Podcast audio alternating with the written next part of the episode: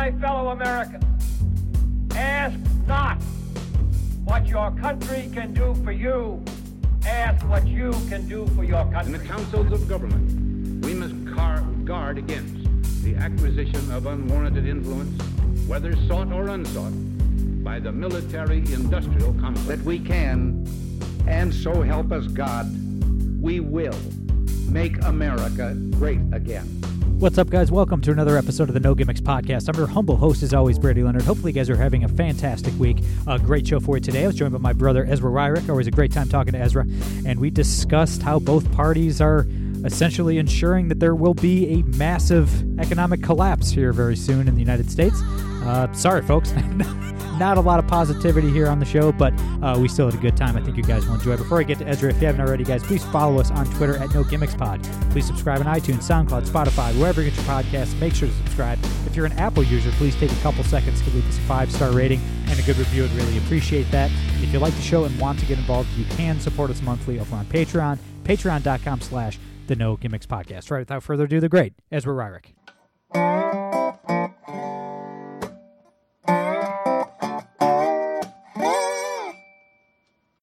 All right, guys, we're here with my brother, Ezra Wyrick. Ezra, how you been, man? Been good, man. Good to be on again. Absolutely, man. Always happy to have you. Um, not a lot of cheery topics to talk about uh, this morning, unfortunately. Um, big news yesterday is the national debt has surpassed 100 grand per American citizen. Um, Yep. That is $100,000 for every man, woman, and child in this country. Um, the same day that that news broke, uh, Donald Trump went on Fox News and attacked uh, Ron DeSantis and Nikki Haley for saying that they want to reduce spending. So, look, man, we're gonna talk. We're gonna go in depth on on kind of the attitudes on on spending on the new right. But I appreciate a lot of the new right. A lot of my friends that are kind of involved in that movement, um, or whatever you want to call it. Um, I agree with uh, some things that the nationalist crowd wants. You know, ending wars and and so forth. Um, but these guys have beaten whatever whatever fiscal responsibility was left on the right, and now both parties are proud Keynesians at best, um, who have essentially pledged to never reduce spending at all. So, uh, not good. It's, it's not great out there right now. It is not great out there right now. I mean, you see, you see the right falling into the same trap that the left fell into, uh, to where you can just spend as much money as you want, and there's a magic money tree, and you know you're never going to have to pay for it. No one's ever going to have to pay it back. You're just going to spend all this magic money, and uh, somehow that's not going to have adverse effects on the economy. You have this new thing out there, this new con, this new way of pulling the wool over people's eyes called MMT, which actually seriously posits that public sector spending is the reason for private sector prosperity. And this is the next con that is going to be pulled on the American people. You're going to see MMT start to take over Keynesianism as the common regime model Yeah. for economics because they can't keep doing this. They can't keep spending all this money and you know and then just being Keynesians. That there has to be some other means of doing that. They have to have some new narrative. And MMT is that narrative. It's well, if we don't spend all this money, then you're not going to have prosperity and the private businesses aren't going to prosper and so then the economy is going to crash because we're not spending money to prop up the private sector, which is completely false and it's a complete lie. Um, but it sounds good to the average voter. Um, and that's a problem. That's a big problem. That's something that has to be confronted before we end up like Argentina. Right. Yeah, exactly. And and uh, I mean, MAGA world, Trump world is attacking Tom Massie over the last 24 hours, calling him anti-Semitic for voting against sending money to Israel. Um, and and like they are on on a lot of things, Republicans are always half right on everything. I mean, they. They, they had just figured out that they don't want to print money and send it to Ukraine anymore, but now they want to fire up the money printer again and, and send cash to Israel. I mean, there's no Exactly. money. Ladies and gentlemen, it's gone. The treasury is empty. We're 34 trillion dollars in debt. I mean, and just uh, people don't understand that the interest payments on the national debt cost more annually than the entire defense budget. It would be very difficult to be more broke than the United States is right now. Oh, if we were broke, that would be a massive improvement in our current condition. But I mean, like when when the interest payments are are equal to the entire Pentagon budget and entitlements are double Mhm. the defense budget, double over more than double what the Mhm. defense spending is. And, and now they attack anybody. I mean, because MAGA is the Republican establishment now. Like, make no mistake. Like, Mitch McConnell and those guys are a dying breed. They, they're still hanging on to power, Yeah. but you know that's not going to last. Like, MAGA is the majority of the GOP, and they are the establishment. So now, Mm, yep. I mean, you have the establishment of both parties attacking any. I mean, they they literally use the same. Um, they they use the same language like the uh, Obama Biden campaign did to attack uh, uh, Paul Ryan in 2012. Oh, Mhm. he wants to reduce. He wants to kill your grandmother. Like they now like MAGA world is saying that kind him of being a Randian, and Paul Yes. Ryan wasn't even close to being like even. Yeah. I mean, he was uh, vaguely fiscally conservative. Vaguely. they were out here like you know, uh, he's a Randian, he's a Hayek disciple, and it's like no, Right. no. I mean, that would be awesome, but and and they're using that Mhm. same language against Ron DeSantis now, and it's just like, I mean, Ron DeSantis is a lot better than Paul Ryan, but he's no Ron Paul. I mean, he's not. I, he he understands economics better than most GOP governors and you know uh, elected officials, but he's not. Mean, Yeah, he's but not the bar home. is on the floor, and most of the GOP officials have tripped over it already. right, right, and I, I don't know, man. It's just it. There's no money. It is gone. I mean, you're you're talking about you're refuse you're refusing to touch entitlements, which are half of all government spending every year, hmm over double, about two and a half times the Pentagon's annual budget. And anybody who even marginally wants to reform entitlements gets attacked. I mean, it's just like I mean, as long as as long as we're going to be accused of being Randians, we might as well throw an Ayn Rand quote into the mix when she said that you could ignore reality, but you cannot ignore the consequences of ignoring reality. That's the situation that we're about to face. Hundred percent. And the right is trying to claim Javier Milei too.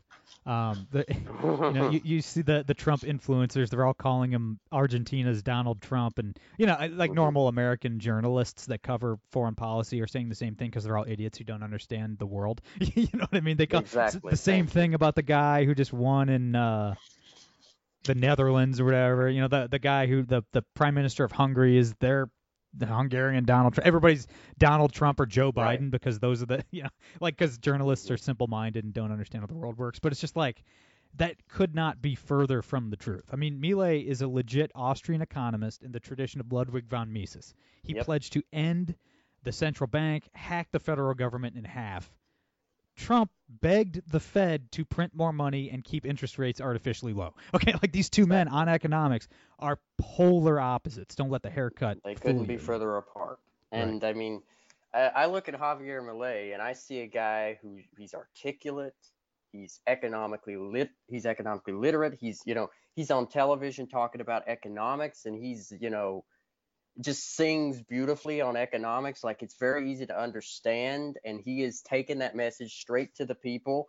And his campaign is you know 75 80% economics it's about economics because the economic situation in argentina but i look at javier milei and i see a guy when i look at him and then i look at american politicians i think where did we go wrong? Like what what happened here? Why why can't we get this? It's like kind of like that meme jesus i see what you've done for other people and i want that for me. Right. I mean, compare Javier Milei, the the breath of fresh air that is Javier Milei, to our politicians who are out here confusing price fluctuations with inflation, or Liz Warren gyrating about we're launching a war on Big Sandwich because of some kind of a sandwich shop merger. And uh, then compare that to Javier Milei and his economic literacy. And I see, like, you know, libertarians, a lot of libertarians, well, some libertarians are are very skeptical of, of Javier Milei, but I'm cautiously optimistic. I think um, I think the one the one issue that I see upcoming is that if Javier Milei and he let's face it, he has an uphill battle here. Oh, Number yeah, one, he, yeah. he doesn't have control of the legislature. Number two, this is an economic crisis, the likes of which the United States has never faced in its history. They have almost 150% inflation, which Yeah. is unheard of in the United States. this is an economic crisis that makes the Great Depression, you know, look like a tea party. Yeah. So the reforms that are needed to reverse this process, to get back even remotely on the right track in Argentina, are going to make things worse before they get better. There will be pain Oh yeah. in the economy.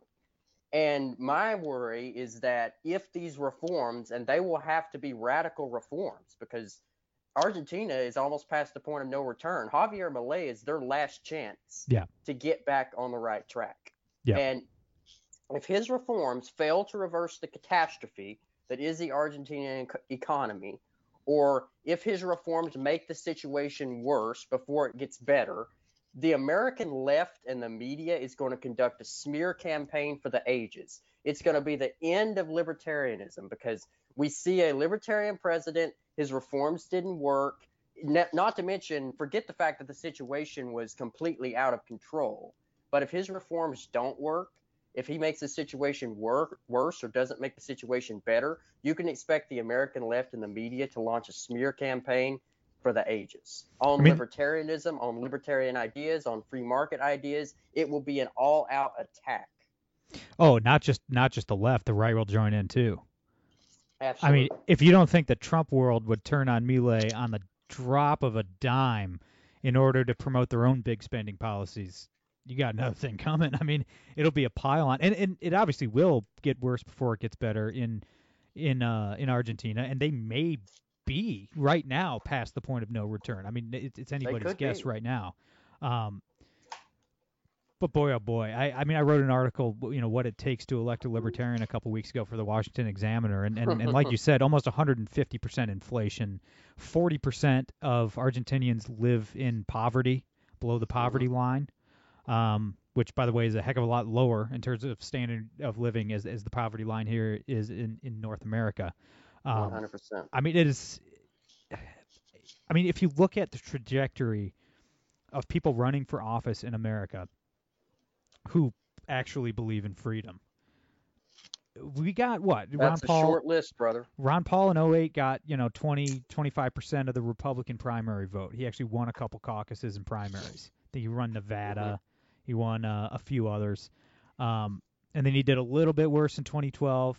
Uh, Rand Paul ran in 2016 and dropped out before Iowa. Mhm. So, I mean, the tra- the trajectory is it's downward. I mean, it's you know the the tr- the Trump, the MAGA nationalist kind of movement kind of replaced like libertarianism was like the insurgent movement within the GOP, and it almost worked. Like it almost worked in 08. Hmm Couldn't quite replicate it in 2012, and then it was kind of downhill from there. And it's just like we're so far removed. I mean, if Javier The- Milei had an American-sounding name and spoke English and ran here, he'd drop out before Iowa. I mean, like we're nowhere near the point in this country where somebody like that could run and win. people just aren't ready. They're they're not ready for that because you know it's um it's it's kind of it's kind of like that scene in Back to the Future where you know um, he's playing playing the guitar and he's playing you know the big uh, rock and roll beats and it, it's like the 1940s or I think the early 50s before rock and roll came out. And you know he's like you you guys aren't ready for that yet but your kids are going to love it. So that's kind of how I feel about libertarianism. I don't I, I don't think that people are ready yet. I mean, um, I'd like to think that we're see we're having a little bit of a moment globally, uh, but here in the United States, we just don't really see much of an appetite for libertarianism, which is which is interesting because you know people are fed up with the conventional right and with the conventional left.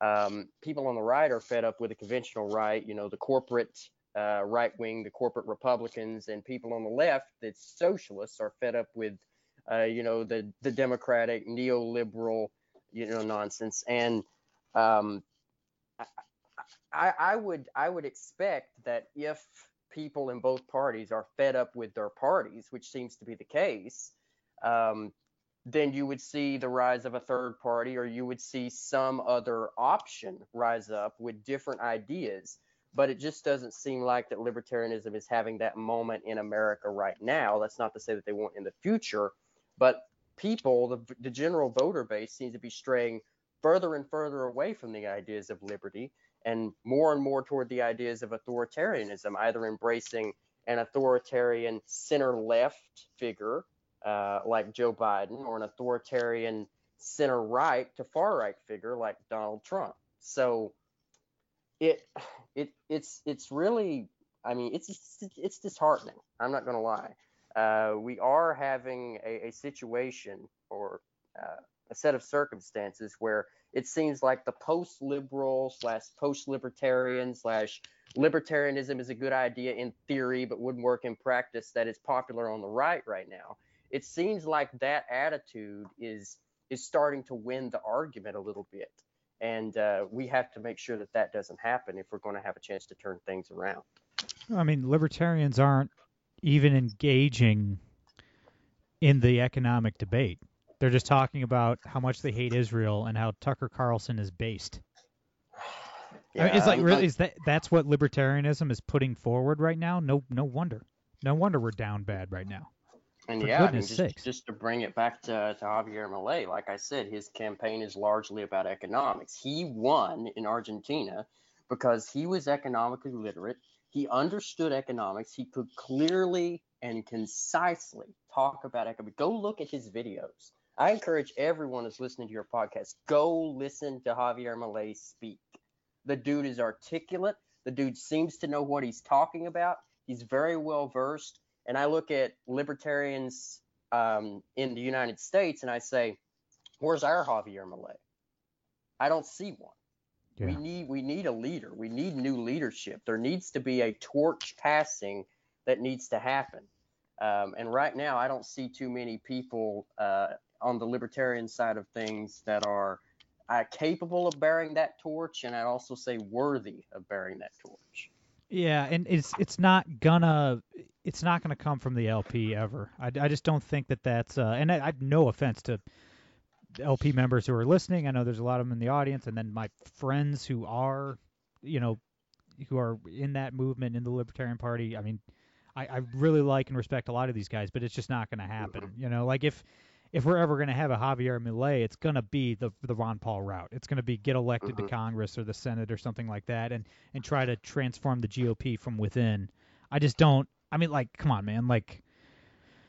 Mike Rectenwald or, or Josh Smith or these guys like I mean that that has one percent written all over it man like these and, and I like these guys I mean these, they're smart guys I like them but it's just like it's just not you're not gonna you're not gonna win hearts and minds like the the New Hampshire Libertarian Party talking about how you're just you know you're mocking Meghan McCain mm-hmm. on the day her dad died. You know what I mean? Like that's just not like I'm sorry, it's, that's just not it, it going to work. It does not resonate with the average voter, and uh, unfortunately, as much as uh, you know some of some of the more radical libertarians might uh, have a distaste for democracy, uh, you have to consider democracy. It has to be one of your considerations when you're running for office and trying to change things and what the people want and what the people are resonating or that's resonating that should go without saying i feel like. I feel like that shouldn't should, ha- I mean, you're, obviously correct i have to say it. You mean uh gaining popularity and getting votes matters in a democracy? That, oh my that, goodness. Yeah, future elect. I mean, uh, past elections w- would seem to suggest that that is the case. Yeah, getting popular and getting votes seems to be the way to power. It's really weird, actually. It doesn't happen anywhere else in the world. Yeah. No, I mean, but um, I mean, the you mentioned that uh, libertarians should change the GOP from the inside. I, I suggest that we don't even need to change the Republican Party if we can just get into the Republican Party, we can shove these ideas down their throat. I mean, it worked for MAGA. It worked for Donald Trump. It worked for you know the economic nationalism, the economic protectionism. I mean, you you blink and the GOP supports relatively, at least relative free trade, and then you blink and they're supporting protectionism like it's the best thing since sliced bread. Right. That is because the party was infiltrated by the the national populist wing and if the libertarians could do the same thing, you don't even have to have 50%, 60% of the party on your side. All you have to do is start talking about these ideas and start getting into positions of positions of authority, positions of power, and the the work in the party as far as changing the party will kind of take care of itself. You just have to shove these ideas down the throats of the voters. And what you also have to be careful about is, you know, being too bombastic. And, and, and when I look at Javier Milei, Javier Milei is a bombastic figure. Okay, he his style is bombastic. But when I look at that, I think, well, Javier Milei can get away with this. People aren't concerned about rhetoric. People aren't concerned about how many cuss words he's using. By the way, his language is very colorful. Um, so, but here in the United States, people have more feelings. People care more about the emotional aspect of things. Yeah. So I think if libertarians are looking at Javier Milei and saying, I'm going to get on television, I'm going to go F the Federal Reserve, F the U.S. government, and that's going to resonate with, with uh, you know, the American voters, and I'm just going to be out here, you know, being as vulgar and bombastic as possible. No, that's not going to resonate with the voters. You're going to look like an idiot. It also resonates because people are so poor. People are struggling so bad in Argentina. People are and- just looking. People are just Yeah. looking. Well, I hate to say it because you know it sounds like uh, Antichrist-ish, but they're looking for a savior. These people are literally just looking for somebody to save them from the mess that they're in, and they don't care who it is. I mean that and that's the fundamental problem with trying to get our people elected and actually try to change the game because what we offer and what Javier Milei is offering is to destroy the government. you know what I mean? Which is the answer. I mean, the- the, the, the government did create these problems. Eliminating it is the solution. But Mhm. man, for people to latch onto that, they have to be facing 150% is a inflation. Very, very hard pill for people to swallow. I mean, there's so many other easy, uh, easy places and areas to point the blame at, right? Like you can point the blame at, uh, you know, religion, right? You point the blame at corporations. You know, you can point the blame everywhere but the government, and it's easier to point the blame at all these different institutions than it is to point the blame at the institution of government because our society has been conditioned almost from the cradle to the grave to believe that government is a sacred entity and you don't talk about the government and the government is uh, you know is sacred the government is sacred the government is there uh, you know for your benefit and you're not to question big daddy government let big daddy government do whatever they want because they are there to protect you and that mentality has to be you know sliced into a million pieces lit lit on fire and the ashes scattered to the wind if uh, if if the liberal world order that is the United States is going to survive the next century. Yeah. No, a hundred percent. And I mean, at the end of the day, it's just that that virtue signaling virtue. You know, we you know people always throw around the term virtue signaling. People do that because signaling that you are virtuous is a heck of a lot easier than being virtuous. It's actually extraordinarily difficult to be a virtuous man or woman. I mean, as a as a devout Christian myself, I'm you know, I do a lot of repenting. Let me tell you. Yeah. Let me tell you, Ezra. Like it, it's I, I mess up a lot. It's extremely hard to be virtuous. It And. It's a tough pill to swallow for a Ron Paul or a, or Javier Milei character to say, you need to make your own decisions. You need to take Mm-hmm. care of yourself. The government's not the answer. It's it's way easier for Donald Trump to blame China and Mexico and whatever else. Right. You know, like it's it's Yeah, everybody else's hardest- problem. The hardest sale for libertarians is not freedom. And I, you know, I've, I've recently been reading uh, a great book, which I recommend everybody check out if you haven't already, uh, Up from Slavery. Yep. Up from Slavery. And I've, I've, recent, I've recently been reading that book. And one of the things that has struck me in that book is he talks about how whenever the slaves were freed, at first they were jubilant because, yay, freedom. And then they realized the responsibility that comes with their newfound liberty. And the hardest sell for libertarianism is not the freedom that we offer, but the responsibility for your own actions, the responsibility for your own life, and the absence of a guiding hand guiding you around your whole life. That is the hardest sell because people are so used to that. They don't want responsibility. They would rather have government do their parenting for them. They would rather have government, you know, take care of the problems they have with their neighbors. They would rather have government do everything. Government is, uh, you know, omnipotent at this point or omnipresent. I mean, they want government to be involved in every little thing because as long as government can take care of the issue, uh, it, it, it's kind of like having a parent or a great grandparent that you can call up for any reason to take care of any problem that you have. Oh, Yeah. I got a speeding ticket? Call my grandparent.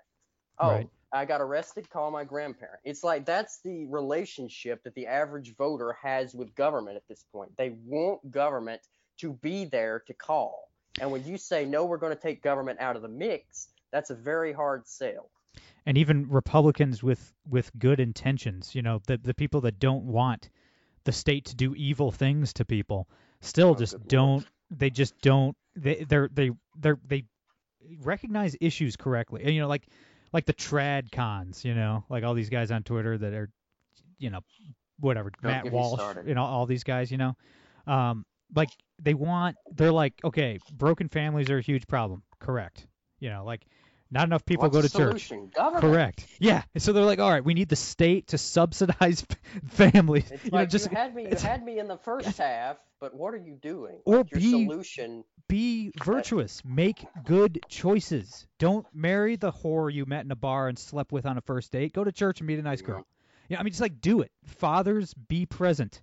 Wives, respect mm-hmm. your husbands. Like just do, just be, be good. Be a good human being. The most important form of government is self-government. The most Yes. important form of control is self-control. And Yes. a lot more people need to be adopting that kind of stoic um, mentality because if they don't, you're just going to continue to see, you know, the world just continue to fall off the cliff, morally, culturally, whatever the case may be. But government cannot solve cultural um, problems. Of course not. Government is not capable of solving cultural problems. Government can barely solve any other kind of problem, and you think that the government should be the arbiter of morality. It makes no sense whatsoever. Right. Absolutely. And anything the government touches makes it worse. I mean, even like the Great Society and all that. I mean, obviously LBJ was nefarious. Obviously, the the, the quote that I can't repeat word for word for obvious reasons. We'll have these N words voting Democrat for 200 years.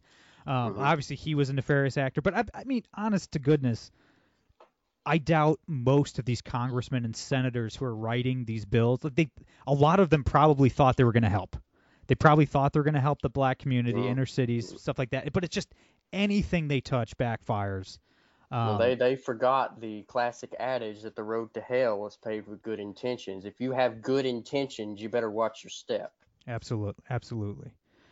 And what what we're dealing with right now in the political right is like we're in the phase. Like I don't know if it's just like that there's a primary on or what, but we're like we're in the phase of the GOP primary where like 95% of right wing conservative commentators and influencers have completely flipped on what they used to claim to believe so they can make money from Trump supporters. And and by the way, like this pisses me off.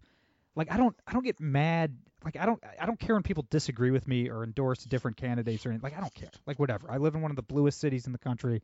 No, I've never been represented by anybody uh, other than a Democrat outside of statewide Ohio races, right? Yeah. Like I'm I'm used to losing elections. It doesn't bother me. I understand that people believe different things than I do. But like these people that like that know better that Mhm. do understand economic not all like exactly. right wing commentators understand economics, but a lot of them do.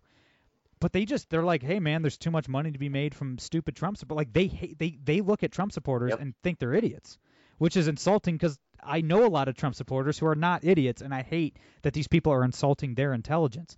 But Yeah, now it- you're not allowed to talk into the stereotype. hundred percent. And you're you're not allowed to talk. None of these people, none of them talk about the debt or spending. Zero. Mm-hmm. Co- I mean, COVID. My goodness, you can, you're not allowed to talk about it. Zero COVID talk. Trump says he did nothing wrong, and they're all pretending that Trump is the second coming. So they have to let dear leader off the hook for the worst thing government has done to us since what? Exactly. Since the New Deal, the Federal Reserve. I, I mean, I'd say 2020 was worse than the Patriot Act. Worse for Americans than the wars. If you're a civilian in the Middle East or if you were in the military, the wars were worse. But if you're an average American, COVID lockdowns were probably worse. I mean, dude, Tucker mm-hmm. Carlson did a whole show this week on how we need vengeance for the lockdowns. We need to hold the tyrants accountable, blah, blah, blah, blah, blah. It's like, bro, you endorsed Donald Trump. Like, come on, man. Like, what we see what you're doing. Like, it, it's absolutely pathetic. And it well, doesn't. It, it doesn't. Principles don't pay these days. Uh, to be a principled libertarian or you know just to be principled in general, that's not how you. That's not your bread and butter. That's not how you bring in the money. Um, and you know I make very little money doing what I do, you know, in the in the liberty space. But if I were to abandon all this tomorrow and I were to just say, yeah, Trump 2024, we need economic protectionism, we need to federalize education, we need government to be involved in every little issue because we need to promote a right wing culture, I would have millions of followers by next year. So oh, yeah. yeah. it's like it, it, doesn't pay to be principled. I've and lost. It, I've lost. It's a lot easier to sell out. I lost a significant percentage of my audience, just for being honest. Yeah. I mean, they, they really liked me when I was like in 2020 saying, hey, you should vote for Trump over Biden because Biden's going to make everything worse. Mm. They liked that. When I when, when I, I have I've lost I've lost all kinds of uh, followers for things that I've said and, and stuff like that. I mean, just recently I was uh, you know talking about how the Israeli government had a significant hand in the creation of Hamas uh, and the blowback of, of, that issue. And I lost, I, like, I don't know what the followers for that, but, but it's true. Oh, it's yeah. true. And it's yeah, principle it to say that. It is, it's like, that is a true, that is a fact. That is oh, yeah. a objective fact. And people don't want to hear the truth. I, I, I am convinced that, you know, um, people would, would rather be told a lie in a soft voice than the truth in a loud or disagreeable tone. Oh yeah. And that's the that's the root of the problems that we face today. I mean, you you'll lose audience if you if you say the truth that Israel's government did have a hand in creating Hamas. I lost followers mm-hmm. because I said uh, Hamas is worse than Israel, which is also true. and like, yep. but you're not allowed to say that because like libertarians get mad at me because they're like they'd wake up from a, a in a cold sweat every morning. Ah, fuck Israel. That's just like what they like. It's the only thing they could think. They're just like, oh my gosh, if I don't talk about how much I hate Israel, I'll have a heart attack and drop dead. I mean, that's like oh, what God. Israel. That's what uh, libertarians are doing right now, and it's just like, okay, like, what is wrong with you people? Stop. Like, it, you can walk and chew gum at the same time. My goodness, mm-hmm. people are so offended if you say anything that doesn't fit into their neat little box, whatever camp you you happen to be in. Me, I'm exactly. campless. I, I'm on my family's team. You know what I mean? I'm on Same. team Jesus, my wife, and my daughter. You know, like that's what I care about. Like I don't, I don't need to be in anybody's weird internet club, brother. like nor do I want to be. I'd rather just, you know, tell the truth and let the chips fall where they may. Yeah, the only flag that I carry is uh, the flag of liberty and economic sanity. I'm not interested in carrying the flag for any party for any political entity. I don't. I. I, I mean, I'm not going to join your your cult. I'm sorry. Yeah. Um, because that's what it is. Uh, politics is is a religious undertaking these days. Right. It, it's funny, man. One more one more note on on Tucker Carlson, and we, you and I were talking about this before we started recording, but it's just like with Tucker. I mean, we all read the text messages Tucker was sending to people how much he hates Donald Trump, how Mhm. Trump's an idiot, Yep. and all that, and then he just like on a dime just flips, you know. But it's just like I, I know other commentators, lesser known commentators, like people who've even been on the show, who have done that, who've like Mhm. just totally abandoned what they believe and just like gone full like performing fellatio on Trump every day for money. But like those guys I need can the money. I can think of about six right right now. yeah, yeah, and I'm not gonna name. head. I don't name. I'm not naming names because I I, I Right. like I, I do like a lot of these guys. But it's like Same, yeah. it's I mean, I, weirder. I, I developed good relationships with a lot of Yeah, yeah. people. yeah, same. And then then it's just like the principles went out the window in favor of the money. But but I get Um, it if you need the money. Like it's still wrong. Don't do it. Don't be a hack for cash. Like you're not you, at, at a certain point you won't be able to look yourself in the mirror. Your Mhm. family's not going to respect you. Just bet you know better to not do it.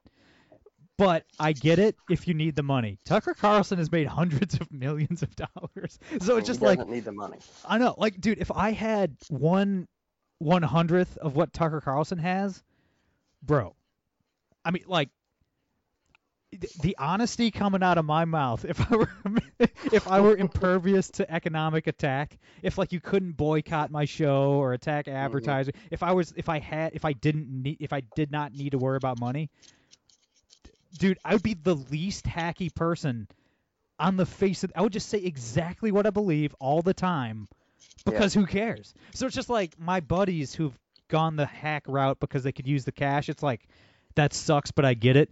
But it's like, dude, when you're Tucker, I'm like, all right, well, that's just not that it's excusable anyway, but that's totally inexcusable. Exactly. Yeah, it's totally inexcusable. And uh, my my respect for someone that does that is, uh, you know, not very high. No. Like I get it. I under, I respect the hustle, right? Like uh, I mean, if you need the money for your family or whatever, you know what? I mean, I, I I'm the kind of person I don't really care.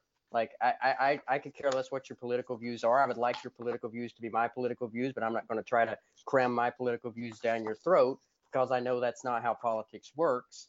Um, but then at the same time, if you know, if, if you're just uh, like you said, you know, hack for cash, I don't have respect for you. I'm not going to respect you. You're not invited to my barbecue. Like I'm sorry. Um, that's not that that that's not cool. Like you're you're you're just you're just being a grifter at that point. You have become a grifter. You've come full circle the thing is too that that these grifters don't understand is that it's counterproductive. I mean, the left has browbeaten the Democrat politicians into doing exactly what they want, and that's that's the thing, mm-hmm. man. Like when, when I because I I started the show because I hate the corporate press and want to destroy them, and I think they're evil. And mm-hmm. and I think that because I think they're actually and, and, and I mean obviously there's exceptions, but the typical lefty journalist is more evil than the typical lefty politician because the journalists are pulling the politicians to the left. I mean, dude, like, do you think Joseph Biden is down with all this crazy trans stuff? the man's 85 years old. Like, he's right. like, come on, man. Like, or just uh, like no, no, no man, no straight man who's that old is down with like little boys chopping their penises off. Okay, I'm sure if, if, when he has a moment of like cognizance, if he's still capable of that, he's like, man, this shit is disgusting. This you is know, horrible. You know, it's evil. That's, that's but he, another thing. he can't say it because he has to toe the leftist line. So it's like, right. why the heck yep. doesn't Tucker Carlson and all these guys do the same thing with Trump? Because he, you and, could move Trump. Trump is an empty suit. He's never read a book in his life. You can get Trump mm-hmm. to do whatever you want. Just get Trump to care about like talk about spending. Get Trump to reduce like you could absolutely move Trump in a way more mm-hmm. like even if you're not a like a libertarian, you could move him in a way more yep. conservative right wing position. But yep. they don't. They just let him off the hook and leftist commentators would never do that. They're like, yep. "Oh man, if you don't claim that like all Jews should die, we're not going to vote for you. And, and so like lefty politicians are like, fuck the Jews, you know what I mean? Because all these people, you know, so it's just like you I don't know why right wingers don't aren't like that with with Trump. They just let him off the hook, man, and they don't have to. Iron sharpens iron. You see the well, Democrats doing that in the evil way, right? Why don't why doesn't somebody like Tucker who does understand economics, who does understand the way the world works, why isn't he trying to influence people like Trump the way the lefties do with their politicians? Mm-hmm. Well, the back the backbone is uh, not exactly a prominent feature on the American right. No. Um, you look at the American right and you you see a lot of. Uh, I mean, I feel like if um, if I if I were like if I'm at a conference with a bunch of Republican politicians and Republican pundits. I would I just wish I had X-ray vision so I could look into their body and see if they have a backbone and see all those missing backbones up in there. Yeah, man. Yeah, it, it really is amazing. Yeah, I don't know. I mean, like I you understand like the guy, the congressman who's like a true conservative who understands spending in a swing district somewhere who's like, "All right, I better not piss off Trump cuz he'll tweet about me and end my career." I understand that. Trump can do nothing to Tucker Carlson. you know what I mean? Like Trump might end up in prison here soon. Like what are you afraid of? The man's 80 and eats cheeseburgers 5 times a day. Like what like he's not going to be around forever. Like what why like why does he instill this fear in people? Like my goodness. Well, that that that's a perk of being kingmaker. Yeah. And you can't you can't maintain kingmaker status forever, but while you've got it, people darn well respect what you have to say and don't want to cross you. Yeah. Just ask any majority whip from any party. right. Right. And it's a lot of people, a lot of people in media in right wing media, man, are really going to struggle when Trump either leaves the scene or dies because they've really Absolutely. bet the bet the entire farm on this man, on an 80 year old. Mm-hmm. Why? It's it's such a bizarre, you know, if you see like a a 27 year old with a podcast betting the house on Donald Trump, you're like, bro, hmm good Lord willing, you're gonna be around a lot longer than him. so why like why are you staking your future, your your business on on this man who you don't even agree with? It's it's just I mean even from just like a marketing standpoint, it seems bizarre to me. No, I mean it, it is bizarre, and uh, I think one of the the biggest, uh, well, issues or uh, upcoming issues that uh, the Republican Party, but not the Republican Party, like the Trump campaign and Trump in general, is facing is like the VP pick. This person has to be somebody that can carry on the mantle. If hypothetically Trump wins the presidency, and I think he believes in his heart of hearts that he's going to win the presidency, whether that's true or not, he wants to pick a successor that is going to be just like him. You're not you're you're not going to see you're not going to see what most what most presidential candidates usually do, which is pick somebody that's to the right of them, or or pick somebody that's more moderate to them if they're more to the right. No, Trump is going to pick a carbon copy of himself to be vice president. I don't know, man. I think whoever he picks as his running mate, just imagine the dumbest choice he could make. That's the choice he's going to make. It's going to be like that there is that potentiality. Kari I, mean, I- I Lake. would, would not Actu- be actually- shocked. Actually, I don't think it's going to be Kari Lake only because she's too thirsty for it. You know what I mean? Mm, yeah. And one thing I do appreciate about Donald Trump is like the thirstiest hangers on never ends up getting what they want, which is really funny to me. You know, it's like these people change their entire like life for Donald Yeah, Trump and they just that's- never that's- they that's never one of ended the up getting it, you know. That's one of the more funny parts of watching a narcissist at work is if you Yeah. try to latch on to a narcissist and you're really after something, Yeah, you're yeah, probably yeah. not going to get it. Yeah. I mean, it would be like, you know, I don't know. It's it's going to be dumb. I mean, unless he just like he might pick Nikki Haley, man. Nah, I, I, I doubt. I, I don't have know. serious doubts about that. the dumbest decision that that can be made will be made. I get that. I don't know who it's going to be, but I know it'll be dumb. Hmm? I, I mean, I, I don't disagree, but I think it will be someone who is very similar to Donald Trump because he feels like he's not going to be on the scene after his hypothetical, probably not likely, second term. Um, so he has to pick somebody that's going to be, uh, you know, able to carry the torch and going to have MAGA 100% behind him, just continue the movement. Laura Um, Loomer. Honestly, I mean, my goodness, does it get any more Trump-like? I mean, look, man. In the year of our Lord 2023, and I'm sure this will still apply in 2024. It's just Mhm. whatever whatever you think is going to happen, it's going to be even dumber. It's just like Mhm. I just don't think there's a bottom to our current. you you can current- it's it's apparently it's the the year or, or the decade of the dumb. It's Yeah, like man. you can if it's dumb, you can count on it getting dumber. And if it's not dumb enough, trust me, it, it's it's going to get a lot more dumb. I wonder what the uh, wonder what the betting odds are. Have they released any odds for uh, Trump's Um, running mate? I have to look I'm that up. actually not sure. Um, you could look that up, but uh, I- the betting odds are more accurate, I think, than polling. Oh Uh, but yeah. we, they don't they don't do polling for vice presidential picks. They Right. might do some, you know, uh, uh, straw polling of, of like uh, voters that might, who they might potentially want to see. But at the end of the day, that that's it, that um, choice is 100% up to the candidate. Uh, well, maybe not 100%, something like 85%, because he's going to be pushed in different directions by different people, and they're going to have people recommended, and you know, blah blah blah. But Trump Well, gets to make that call. you got to remember too in 2016 trump like he like i'm not i'm not giving my own personal opinion on which one would be better. I'm just saying this is what happened. Like he was influenced by like the republican establishment because he knew he needed their help. Yep. and so like they you know like mike pence was like a smart call. I mean that those was like good politics. Hmm, like a popular governor of indiana like normal Mike Pence was a very good political choice. sure yeah. Which was surprising. But trump has fired everyone and pissed off everyone else So Mhm. like nobody with more than five brain cells in their head are going to work for Trump.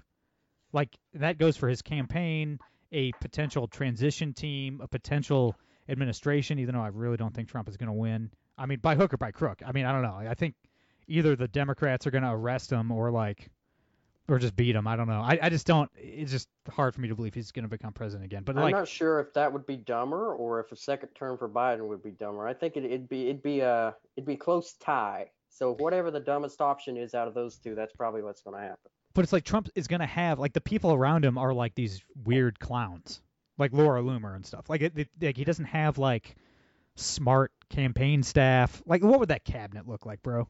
Come on. Well, the people that are around him right now are just, you know, like uh, the sycophants, the worshippers. Like the the combined IQ of all those people is, is not very high. Yeah, like the people And- that the people that are like, Mr. President, you probably shouldn't put Alex Jones in the cabinet. Like those people are gone. You know what I mean? So it's just like he's gonna be completely like just doing whatever he wants and just making stupid decisions that immediately backfire and stuff. Like it's just like I don't know, man. The brain drain and like If, if he wins, they say if he wins, and this is a big if. This is a capital I, capital F if. If he wins, he's going to want to shake things up like he's never shook things up before. And while that sounds pretty dangerous, I also think it could be pretty darn hilarious for people on the sidelines. oh, 100 Um, percent. it's going to be funny to watch. I almost want him to win so we can just see the left explode. Oh, 100 percent. 100 percent. Yeah, I mean, like, yeah. I mean, it would just be. I don't know, man. I don't even know. I mean, It- it's gonna be it's gonna be a fun year regardless. I mean, I kind of I, I do root for you know the funniest option. You know, just like whatever Yeah. whatever's gonna bring me the most comedy is is what I kind of root to happen. Um, Well, whatever's going to bring me the most comedy and whatever's going to f- most delegitimize the state right. and yes. make the state look like an absolute joke, that's that's what I'm rooting for. Which I mean, I I don't see how the consensus position for all American voters is that the state is a joke. I mean, we have a brain dead man and a crazy man, both in their both in their 80s, both completely unhinged. Both in their 80s, a brain dead man and a crazy man, which uh, both voter bases will swear up and down on their mother, is a Uh. cognizant, fully functioning adult human being that needs to be in the Oval Office with one finger on the nuclear button. Imagine saying that with a straight face. Imagine. I mean, 50 years ago, people would have put me in a mental institution. I mean, man, bizarre, bizarre. My my situation is bizarre. my my grandmother is 94 years old and she's still alive, live, li- lives by herself and uh, cooks herself three meals a day and everything else. And she's you know watches the news every day and everything. And you know she was born in the 20s, you know lived through the Great Depression and everything. Mhm. Um, I just man, it's just like anytime she'll bring up politics with me, and it's just like imagine being in your 90s, man. Like what what politicians used to look like when you were growing up versus now. Yeah. I mean, it's just like There's a Eisenhower. amount of nostalgia involved. I, I'm not. I'm not saying they were better. They weren't. I mean, like FDR was a, a monster. You know, like none of these people were, they were, were, they were but not they were statesmen. but right? yeah, they, Like, they were. They were between a politician and a statesman. We have politicians. Politicians way back when were statesmen. right. You know, they were prestigious. The way they dressed was top notch. The way they spoke was top notch. And it didn't matter if they had the worst policies. People loved them yeah. because they genuinely seemed like they cared. These politicians don't even bother to pretend. People used to have pictures of the president hanging up in their house. Yeah. I mean, that's weird. I'm glad people don't do that anymore. But you know, that is like very weird and creepy, and it seems to be, you know, immoral, uh, in my opinion. But boy, oh boy, it's it's just a, a I I think about that anytime I see my grandmother holding my daughter, and it's like, man, Yeah. The world my Well, grandmother if- grew up in versus the world my daughter's gonna grow up in is just It's unrecognizable. It's a disheartening thought, but I tell you what, if, if things keep going the way they're going right now with uh, you know this inflationary spending and this magic money tree uh, bonanza, then you're going to quickly find out why why your uh, dear old grandmother used to save her bacon grease. Yeah, yeah, yeah, absolutely, man. Hey, you never know, man. Uh, we could get 150% inflation and elect our own version of a libertarian Bilbo Baggins, man. It could happen. It could happen here. It's just we got to go through a lot of pain first, unfortunately. Oh, I mean, hey, chin up. You know, you gotta you gotta you gotta keep fighting. It's it's not like you're not in the minority. That was that that comes with the job description. Uh, you, you just you just have to remember that quote by Samuel Adams. It's uh, you know a tireless minority can light bonfires of freedom in people's minds, but uh, I think we need to be doing some lighting pretty soon, or things are going to get a lot worse. Yeah. Yeah, absolutely, man. Ezra, my brother, thanks for doing this, man. It's always a pleasure. Uh, where can everybody follow you, uh, read your stuff, keep in touch, all that good stuff? Yeah, you can follow me on Twitter um, at Ezra for Liberty. Uh, you can follow the organization I work for at Liberty Youth Co. Some other stuff in the works right now, which I'm not prepared to announce. Um, but it's always an absolute pleasure being on your show. It's uh, always a great conversation. I always enjoy it, and thank you so much. Absolutely. Everybody follow Ezra, who's great. That's all I got for today. I'm Brady Leonard. I'll be back on Monday. No gimmicks.